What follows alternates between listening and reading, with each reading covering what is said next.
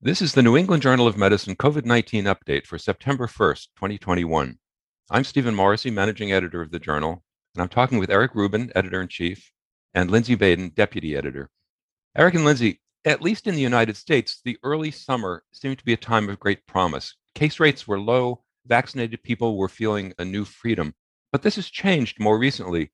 In many parts of the country, the number of infections have increased dramatically. There are more hospitalizations and there are more deaths. All of this is occurring against the backdrop of increasing rates of vaccination. So, what's happening? Steve, there are a couple of things occurring at the same time, and it's been a bit difficult to tease them apart.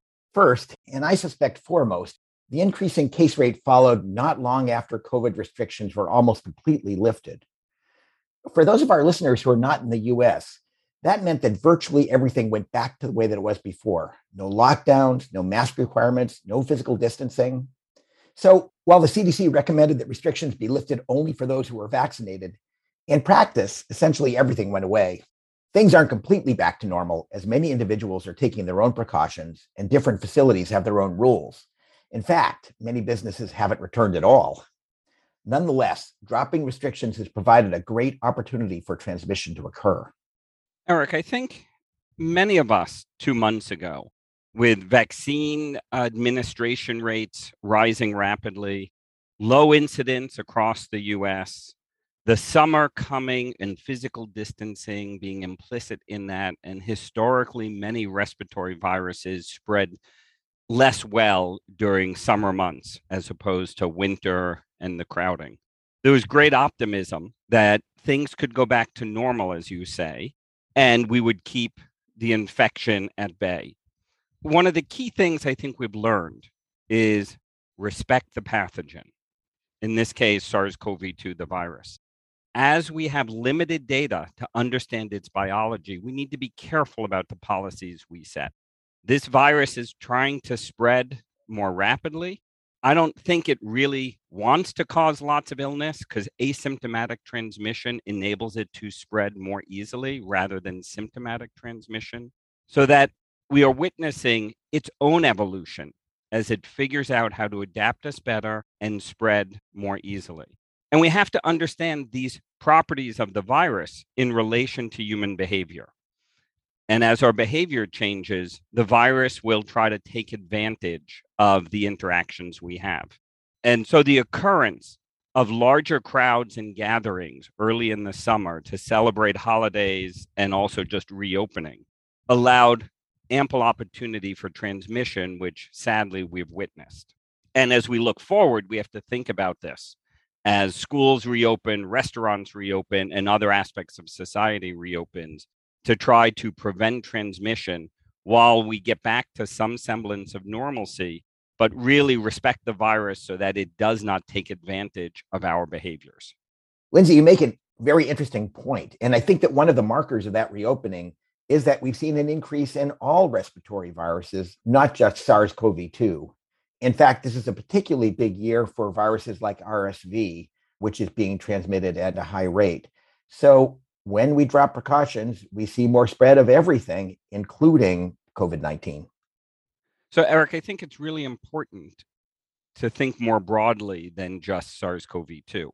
And as you point out, RSV and other respiratory viruses had a very bad year last year, likely related to our severe precautions. And they're now rebounding. And they're rebounding off season it's normally increased in the winter months, RSV, for example, which means we have to understand a lot more about the biology of these other viruses, particularly as it intersects with human behavior. So, the rationale behind discontinuing many of these COVID restrictions was that vaccination would help limit both the spread and the severity of disease. Has this been true? I'd say that the answer is yes, but quantifying that effect has been difficult. It's important to remember that while vaccination rates have been relatively high in some parts of the country, they're quite low in others. Even in areas with high vaccine coverage, there are still a large number of unvaccinated individuals. The unvaccinated make up the vast majority of people who are getting severely ill. Even here in Massachusetts, where vaccination rates are on the higher end, the cases that are severe enough to require ICU care are overwhelmingly among unvaccinated individuals. So it's certainly true that the severity of disease has been diminished by vaccination. Steve, I think you raise a very important point, which is what is the goal of vaccination? Is it to prevent significant illness or to stop transmission? Both are important. Both have very important individual and public health value, but they may actually have different biology and different requirements of our interventions.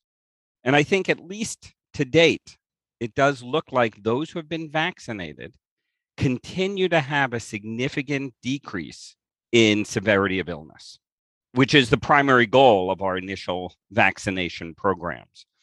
How best to understand the impact on transmission is an ongoing effort. And as we have recently seen in the news from the Barnstable event, the outbreak in the Cape Cod area around July 4th, related to gatherings and parties likely, that one can see significant transmission without necessarily significant severity of illness and hospitalization. And I think that's something we have to better understand. And as we understand it, it may require different interventions for the individual and the community to block those different processes. But very important to think about individual protection versus community protection and spread. I think it's important to remember that one of the goals of vaccination, as you said, Lindsay, was to prevent serious disease that was setting something of a low bar because we know that some other vaccines, at least, do prevent or limit infection. And so preventing infection has always been an aspirational goal. It's just a harder one to hit. And until recently, it does seem that the vaccines have been successful at preventing infection, but there clearly has been a change. Agreed, Eric. I think our seeing the very low incidence in highly vaccinated communities in the end of the first quarter, second quarter of this year likely was related in part, if not major part, to vaccination. And then alterations in the virus and human behavior may have contributed to the uptick that we're seeing now. But transmission is very important to block, as we have done with other vaccines over time. So, bottom line, clearly a number of vaccinated people are being infected. So, what's going on? I think that there are two hypotheses out there. One is that the vaccine potency might be decreasing over time. Certainly, antibody levels do slowly decline with time, but it is difficult to interpret those numbers. Remember, we don't know if there's a magic cutoff value that defines protection. And we don't even know if antibody is actually the immune factor that is primarily providing protection. For example, T cell responses might play a role, and the number of memory B cells might be as or even more important than the level of antibody. That makes it difficult to guess if immunity is waning to an extent that would considerably increase the susceptibility of enough people to give you the kinds of numbers that we're seeing. But I suspect a more important contributor is the rise of the Delta variant even though in vitro assays suggested that vaccinated individuals made a reasonable immune response to the Delta variant, it seems that vaccinated individuals are less protected. So, Eric, in thinking about what may be going on, as you've alluded to, there are host factors and viral factors. And as we think of the host factors, there's a change in behavior and the change in endogenous protection, which, as you suggest, is waning immunity over time with the waning immunity over time and which part of the immune system is most important, it's quite complicated to measure because even measuring antibody, what's being measured? There are binding ELISAs, there's neutralization, there are multiple different epitopes. So it's not as if one assay tells us truth. There are a lot of different ways that this is measured. And that then requires a sophisticated interpretation to understand what it means. There's also the issue of compartments in that my immune response may be strong systemically, but not necessarily as strong in my nasopharynx. So, acquisition of the pathogen with local replication in my mucosa, but not necessarily systemic illness, may occur depending on the nature quality of the immunity and how it's able to penetrate key sites, such as the site of acquisition. So, it's complicated But I think the combination of potentially waning immunity, of change in our behavior, so a greater infection force, and then the virus itself perhaps being less susceptible because it has learned how to evolve in response to the immune barrier that's been raised through natural infection or vaccine elicited infection. So it's a complicated process, fascinating on the biologic side, and it requires us to be very thoughtful in how we intercede to prevent further transmission. So, the increased number of cases has been easy to measure, but we haven't had a lot of solid peer reviewed data on the relative risk in vaccinated and unvaccinated people since this rise in cases began. But today we published a report on the experience of one healthcare system. What did we learn here? This study comes from the University of California, San Diego Health Center, where vaccination rates have been relatively high. By July, 82% of the workforce had been vaccinated. All of these had received one of the two mRNA vaccines, either BNT 162b2, the Pfizer vaccine, or mRNA 1273, the Moderna vaccine. Staff aren't tested routinely, but there is a low threshold for testing for symptoms or for known exposures. During June, there was a sharp rise in the number of documented cases, which coincided with the two changes we discussed earlier. For one, California dropped its mask mandate in June. And secondly, the Delta variant appeared. The rise among employees occurred in both vaccinated and unvaccinated individuals. Virtually all of the cases were caused by the Delta variant. The number of vaccinated workers who were diagnosed with COVID 19 rose from only five in June to 94 in July, while during the same period, cases in unvaccinated staff went from 11 to 31. Because so many employees were vaccinated, that still meant that the rate was higher in the unvaccinated. However, an admittedly imprecise estimate of vaccine effectiveness dropped from more than 90% to about 43% over the course of July. Eric, I think these types of reports highlight many important features. First, the denominator. One has to make sure one understands who's at risk to be able to compare the rates properly because it's easy to get caught up in the numerator with one number being bigger than the other. And that can be confusing to many. We also need to understand that our testing processes for COVID are more aggressive than for other respiratory viruses, which is a good thing because we need to identify cases and therefore limit transmission by quarantine and isolation strategies, routine public health efforts. We also need to understand the severity of illness, which we've talked about already. But if OC43 or HKU1 were circulating, other coronaviruses that cause seasonal colds, we may not be as concerned, and nor should we. And I'm not convinced that SARS CoV is going to go away. My hope is we turn it into a common cold, just because I think it's too well entrenched across the human population for us to be able to eradicate it. It makes me think a bit about the mumps challenge, which we published about a decade ago where at one of our universities there was a big outbreak of mumps. And what we learned there was that a lot of individuals who had been vaccinated, their immunity had waned and they were more susceptible to become infected and have a mild illness. And then revaccination limited further outbreaks, leading to a third vaccination, uh, general recommendation that reminds me that I wonder if in the 90s we had a lot of asymptomatic transmission of certain viruses that boosted our immune system, therefore minimizing the risk of disease later on. And that we didn't necessarily eradicate transmission, but we did eradicate disease. And by truly eradicating transmission, we may have changed the dynamics of how we boost our immune response in an asymptomatic way. So I think that we have to be careful about overinterpreting and drawing analogies from other pathogens. But we may well boost ourselves through asymptomatic acquisition in the background of vaccination so we don't get severely ill. That might be a way that we better control this pathogen. Of course, the real challenge right now is how many people are unvaccinated and therefore severe illness occurring and the hypotheses of what the biology may be need experimental evidence to better define what is true and therefore what we can build our policy around. So, what do you conclude about how well the COVID vaccine is protecting people at this point? Steve, I can see how the numbers seem discouraging.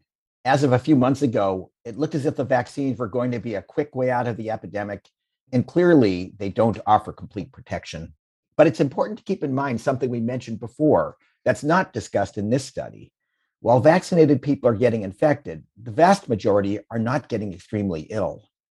I think that as we learn more, we're likely to find that, at least for now, the vaccine is protecting fairly well against serious illness. This isn't as good as we'd hoped, but it does make the vaccine more comparable to some partially effective vaccines like that for influenza. So as Lindsay discussed earlier, having a vaccine that protects against illness or severe illness may be the most important aspect of its action. While it would be nice to have something that prevented transmission, we may not have that, at least right now. So, given all of these issues, what should we be doing today? I think there are a few answers. First, to some extent, we need to be reconsidering the precautions against transmission that have largely been abandoned. While masking seemed less important in the past, it's clearly becoming important again. And I think that it's equally important for physicians to tell individual patients that despite any local regulations, there's a lot they can do to decrease the risk that they will be exposed to the virus. Second, it's important to remember that much of the epidemic in the United States is being driven by the unvaccinated. Our first priority should be to ensure that they receive the vaccine as Lindsay mentioned before, this could contribute a lot more to the control of the epidemic than, for example, additional doses of the vaccine. But finally, there are additional doses of the vaccine, and that might help. We don't really have much data either on the efficacy or the safety of that approach, but we should have more soon. But I'd keep in mind that additional doses help boost the immune response to the original virus. We hope that provides more protection against variants like Delta, but we don't yet know how well it'll work. More targeted boosters might be available in the future, but they aren't an option right now. So, Eric, the most important consideration, as you noted, is we need to get everyone vaccinated, an initial vaccine series, both across the US as we watch many of our communities have overwhelming infection, hospitalizations, and the ICUs are overrun, but also globally, because globally, the viral burden is where variants will emerge from. So it's both important from an equity standpoint as well as a control of this epidemic and minimizing the risk of variant emergence. As we think about boosters, which are attractive, one needs to understand, as you suggest, is it a booster to the original strain, a circulating strain? How much of a booster is needed? How far after the last immunization should a booster be given? And this, of course, I'm referring to people with normal immune systems, because I think it's different in those with weakened immune systems where the initial vaccine series may not work as well. And we're trying to bring out a primary immune response. So we need to think a little more nuanced in how we use third or additional doses of vaccinations for which population. But it's very important we get a layer of community immunity as broadly as possible, as quickly as possible to the global community. We also need to think about, as we talked earlier, about other viruses. It's not just SARS CoV 2. Our precautions, masking, distancing, respiratory etiquette really helps us for all respiratory pathogens. And as we go into the winter, I worry a lot about a rebound in RSV, influenza, as well as SARS CoV getting a whole lot worse. When it's cold outside, we congregate and we may not be wearing our masks or being as careful given the COVID fatigue. So I think these are things that we all have to carefully think about as we try to get society back to normal with our schools reopening and the other activities that need to happen, but they need to happen safely. Let me reiterate something that you just said, Lindsay, and that is about the utility of a third dose of vaccine. And again, I'd start off by saying we don't have great data to support third doses for non immunocompromised individuals right now. The goal of a third dose of vaccine is to primarily keep the people who already got two doses healthier. But remember, two doses are working pretty well to control severe disease, we think, although we haven't seen great numbers for that yet. And those people can transmit, and we don't know if a third dose will influence transmission. So it's important to remember that a third dose of vaccine for people who are already vaccinated might benefit them and is likely not to have a tremendous public health impact. What would make a huge difference to the public health in general and to decreasing transmission would be vaccinating the unvaccinated. And so I think that as we think about our incentives and mandates and ways of getting vaccine to people, it's important to keep in mind that for the good of the entire community, it's very important to emphasize getting vaccine to people who don't have it yet. So, Eric, I'm not sure we know if a third dose will have a greater impact on improving my health and protecting me from getting sick, or if it actually will boost my immunity so my mucosal surfaces are better able to control and prevent the virus from significantly replicating. So, at least in my mind, it's an open question what boosting may or may not do to transmission. But ultimately, we need to rigorously study what does a third dose do in the general population to understand how it fits into the public health strategy. But without question, what's most important is first doses to everyone who's not received it. Otherwise, healthcare systems get overrun as we are witnessing. Thank you, Lindsay. Thank you, Eric.